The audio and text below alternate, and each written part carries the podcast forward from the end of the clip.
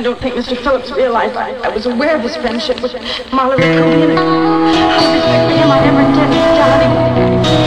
I had no idea that she had anything to do with the trouble he was in. Well, my discretion is rusted. You must be pretty comfortable with standing this